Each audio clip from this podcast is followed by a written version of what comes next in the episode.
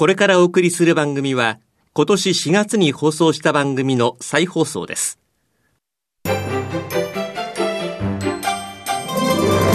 堀道子と寺尾啓二の健康ネットワークこの番組は毎週医療や美容サプリメントにまつわる科学などの専門家をお招きして私たちの健康のために役に立つお話を伺う健康生活応援番組です包摂体サプリメントと MGO マヌカハニーで健康な毎日をお届けするコサナの提供でお送りします番組パーソナリティ、寺尾啓治、小佐奈社長の新刊、最新科学で証明された超効率的に筋肉をつける最高の食事術、発売のお知らせです。コロナ禍による運動不足の解消のために、最新の研究データをもとにした運動法や栄養の取り方をわかりやすく解説します。イラストや図解を豊富に掲載した楽しく読める一冊です。寺尾啓治小佐奈社長の新刊、最新科学で証明された超効率的に筋肉をつける最高の食事術発売のお知らせでした。こんにちは、堀道子です。寺尾啓二です。今月はコサナ社長で神戸大学医学部客員教授の寺尾啓二さんと共にシクロデキストリン消化管ケミストリーによる美容と健康というテーマでお送りしています。今日は頭が良くなるためのニュージーランド産プロポリスケープ30プラスとそのガンマオリゴ糖包摂体と題してお送りします。プロポリスっていうのはね、はい、よく聞くんですけれども、はい、このケープって何なんでしょうか、あの、最初に説明させていただきたいんですけども、97%日本に来ているプロポリスはブラジル産と聞いてます。その有効成分っていうのは、科学的には経皮酸って言うんですけども、経酸誘導体であるアルテピリン C って呼ばれるもの。これが抗がん作用を持っていたり、様々な抗菌、抗ウイルス作用を持ってたり、いろいろするわけなんですけれども、それに対して、ニュージーランド産プロポリスには、同じ経皮酸なんですけれども、ちょっと形の違う、コーヒー酸フェネチル、コーヒー酸とフェネチルアルコールのエステルって言うんですけども、コーヒー酸フェネチル。その頭文字を取って CAPE、ケープと呼んでるんですけども、ケープが多く含まれている。これがニュージーランド産のプロポリスなんですね。そうそう、このブラジル産の含まれているものと、そのケープとは何か違いがあるんですか、はい、そうですね。効果的には抗がん作用とか、抗菌、抗ウイルス作用のところでは非常に似通ったところがあるんですけども、詳しく見ていくと、いろんなところでケープの方がアルテピリン C よりも有効なことが分かってきましたので、そういったところの話を一つにはしたいと思っています。ブラジル産に含まれているものとニュージーランド産に含まれているものの有効成分の違いですね。作用の違いですね。そうですね。その前に、ケープがたくさん含まれてるんだっていうことが本当に言えるのかどうかっていう研究がされてるわけですよね。このプロポリスにはどのくらい含んでるの？ちょこっとなのたくさんなの？ってそうです。そうです。ですから、ニュージーランド産プロポリスのケープに様々な健康増進効果が見出されているけれども、じゃあどのくらい違い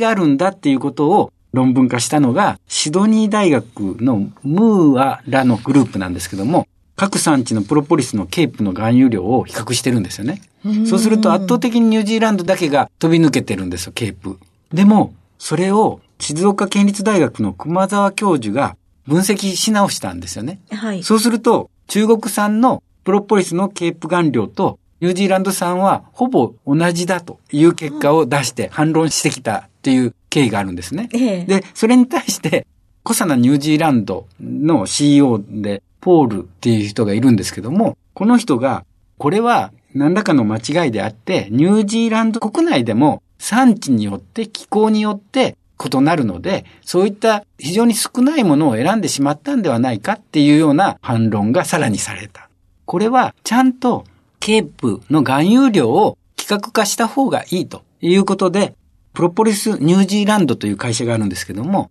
この CEO のボーン氏が規格したんですね。それがケープ30プラスなんです。つまり、プロポリス 10g あたりに 30mg 以上のケープが含有してますよというものだけを選んで市場に出すということで、規格化したというのが一つ大きなところです。ケープが様々な効果効能を示すんだということは論文で明らかにしてるわけですから、ケープさえ入っていればその効果はあるということですよね。ですから、そういうように規格化するっていうのは大事なことだと思います。それで今日のタイトルにある30プラスというのは、はい 10g あたり 30mg 以上のケープを含んでいるということなんですね。はいはい、さあ、そのケープ、どんな働きが？一つは、神経繊維腫症の改善効果です。神経繊維腫症っていうのは、稀な病気なんですけども、昔話に小太りじいさんってありましたけども、これは医学的に見ると、神経繊維腫症じゃないかっていうことが言われてまして、うん、レックリングハウゼン病とも言うんですけれども、皮膚とか神経などの初期間に様々な異常が生じる遺伝性の希少難病なんですね。希少難病ですから、治す薬ってなかなか開発されづらいっていうのは想像していただけると思うんですけども、この病気にかかると、生まれつきの皮膚の症状で、コブができてたり、カフェオレ斑って言うんですけども、褐色の斑点がついてたりするんですけども、それだけではなくて内臓の異常があったりしまして、日本での患者数っていうのは3万人から4万人います。世界的には200万人以上いるんですけども、この人数に対して医薬品を開発していくっていうのは経費の点で非常に難しい。そういうところからメルボルンパック研究センター、マルタ先生って言いまして、この先生、医薬品が開発されないのであれば、機能性食品素材をいろいろとチェックしていって、その中にいいものはないかって調べていくうちに、行き着いたのが、ニュージーランド産のプロポリスに含まれるケープ。ここに非常に治療効果があるということを確かめてるんですね。私はこのマルタ先生と出会うことになりまして、私はマヌカハニーをやっているっていう関係で、ニュージーランドの製品を扱うこともやってるんですけども、そこで当然プロポリスも養蜂製品ですから、プロポリス、ニュージーランドはどういったものがあるのかっていうようなところから行き着いたのが、こういった神経繊維症に対する治療効果っていうのを研究しているマルタ先生と出会ったということなんですけども。で、ケープがなぜそういう効果があるかっていうところなんですけども、パックって発がんとか老化を進めるキナーゼなんですけども、これを抑えることができるのが、結果として癌治療にも効くし、神経繊維腫症にも効くということなんですけども、人の癌ってほとんどの場合、ラスっていう発がん遺伝子が変異して起こるものなんですね。その発がんさせる RAS を誘導するっていうのは PAK ですよね。先ほど言いました発がんと老化を進めるキナーゼが必要なんですよね。がんの70%は全て PAK 依存だって言われてるわけです。ということで、実は PAK を抑えることができれば、抗がん作用であるとか、神経線維腫症には有効だっていうことがわかる。そこにケープが有効だったっていうことを研究で明らかとしてるんですね。希少難病だから、企業は開発はしないですよね。そうですね。そこで発見されたケープというのが、実は抗がん作用というものにも。ケープ含有量が多いニュージーランド産プロポリスを摂取することによって、神経繊維腫症の腫瘍っていうものがありまして、それが増殖しないっていうようなことを確かめているんですよね。それが、いわゆるパック遮断というようなことになってくる。はい、結局、私が丸田先生と話をするんですから、やはりシクロデキストリン消化管ケミストリーに話題は移っていくわけですね。つまり、はい、ガンマオリゴ糖による生体吸収性の向上っていうのが一つ消化管ケミストリーとしてあるわけですけど、象徴でいろんな機能性成分が体の中に入るかどうかを検討するわけですけども、そこで一つは先週お話ししましたように、クルクミンとかそういったものは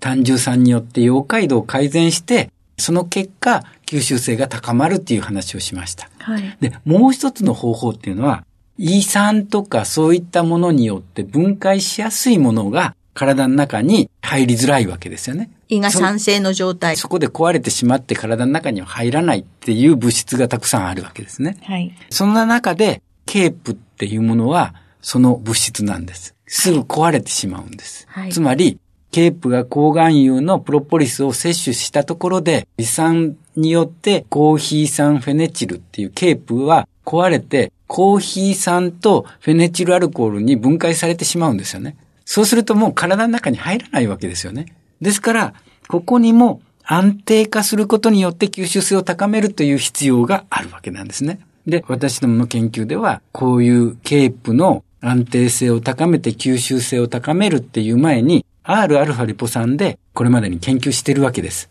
Rα リポ酸だけを摂取したところで胃酸で壊れてしまうという話をさせていただいたことがあります。でもここにガンマオリゴ糖包摂体を摂取させさえすれば安定化して、その結果吸収性は高まるという研究をしてきました。それと同じことがこのケープにおいてもできるということなんですけども、に行ってもまあ完全に100%分解されてしまうわけじゃないので、はいある程度効果は示す、作用は示すだろうけれども、ガンマシクロデキストリンと一緒に取れば、はい細胞の中に移行しやすくなり、安定性があり、ということが実験で出てきたということなんですね。はい。もう一つ私がお話ししたいのは、もう二つ目の効果なんですけども、頭が良くなるっていうのが一番わかりやすいなと思うんですけど、脳機能の改善効果なんですけども、これに対してもケープは優れているんですね。ええ一つは脳内のタンパク質って老化とかですね、日頃のストレスなどで凝集していってるんですよね。タンパク質の凝集がアルツハイマーであるとかパーキンソンなどの認知症を引き起こしているっていうことが明らかとなっているわけなんですね。ケープはタンパク質の凝集抑制する効果があるっていうことを一つには確かめている。もう一つお話しさせていただきたいのが脳神経細胞の分化誘導っていうことなんですけども、脳は神経細胞でできているということですけども、この神経細胞がきれいに形をとっていないとダメなわけですけれども、細胞体とそれをつなぐシナプスっていう枝があるわけですよね。で、それでまた細胞体があって、それがつながっていくわけですよね。それで、新しいことを学習すると、脳は神経細胞からシナプスが枝分かれしていって、別の神経細胞につながって、また新しい回路ができて、勉強すればするほど新しい回路が作られていくわけですね。回路をたくさん作ることが脳機能を高めることにつながるということなんですけども、結果として記憶力も高まっていくわけですよね。で、神経細胞を分化させる、神経細胞の分化誘導に対して、いろんな成分が効くっていうことでこれまでに研究されてきたんですよね。その中で、ビタミン A なんですけども、これが一番これまではよく効くものだってされてきたんですよね。で、産業技術総合研究所、そこと私どもで共同研究したんですけども、50種類以上機能性成分を横並びにして調べていくわけですよ。人、神経が細胞を使って、どのように神経細胞が分化されていくかっていうのを見るわけですよね。それを見ると、神経細胞が分化していって、新しい回路がボンボン作るところに、きっちりとケープが働くっていうことを示しているわけですね。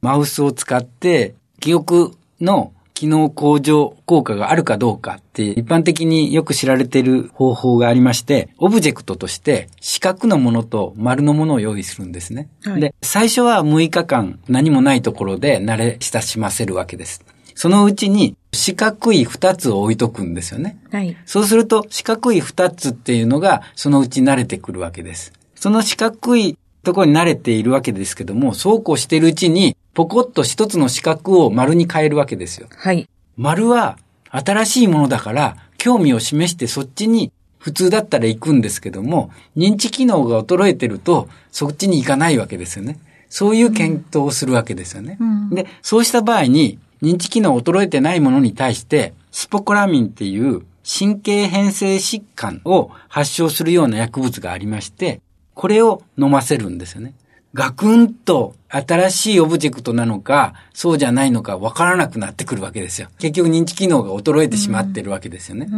んそこに薬物を投与した状態でケープを取らせるんですよね。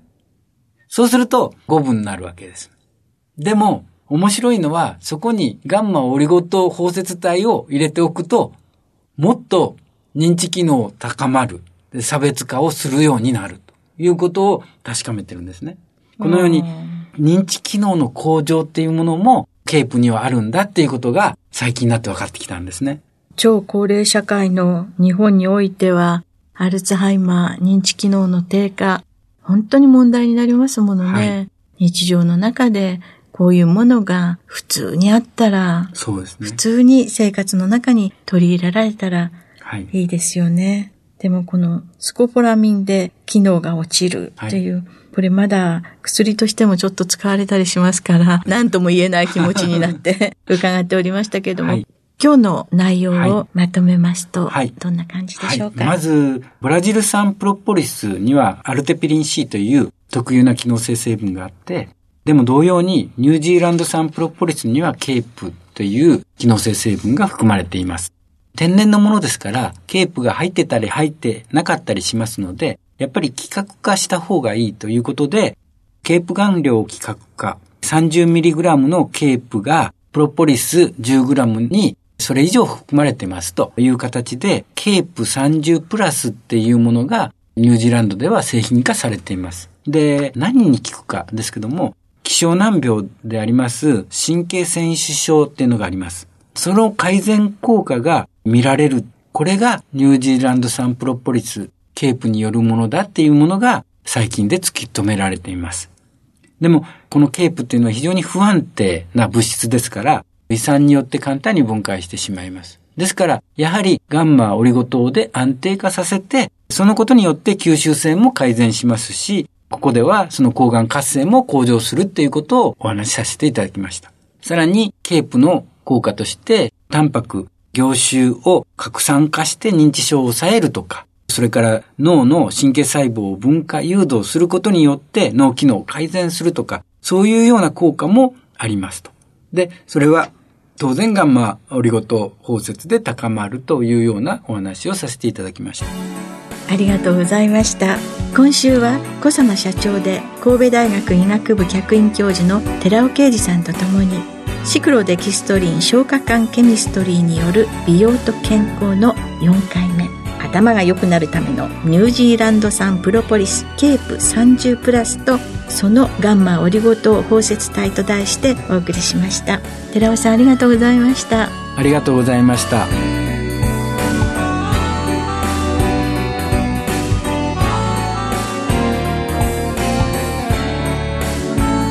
ここでコサナから番組お聞きの皆様にプレゼントのお知らせです。栄養や酵素が豊富なキウイフルーツをパウダー化しアルファオリゴ糖で包み込むことによって熱や酸化に弱い酵素の活性を保ったコサナのキウイとオリゴのパウダーを番組お聞きの10名様にプレゼントします。ご希望の方は番組サイトの応募フォームからご応募ください。コサナのキウイとオリゴのパウダープレゼントのお知らせでした。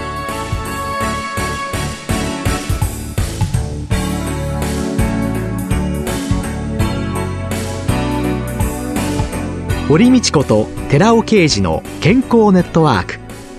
この番組は包摂体サプリメントと MGO マヌカハニーで健康な毎日をお届けする「コサナの提供」でお送りしました。